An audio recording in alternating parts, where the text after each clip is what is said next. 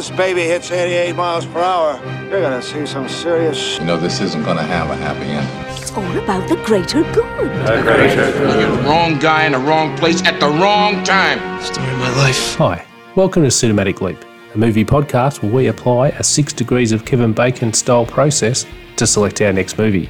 Each week, we watch a movie, provide our review, then take a cinematic leap by selecting an actor, director, crew member within this pod's movie to choose our next movie. Rules are simple. Whoever chooses this movie's pod sits out selection.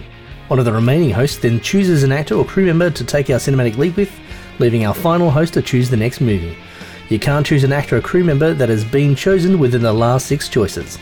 We all have a variety of different tastes, and we often choose leapers or films that one of us will hate, or, both, or two of us will hate.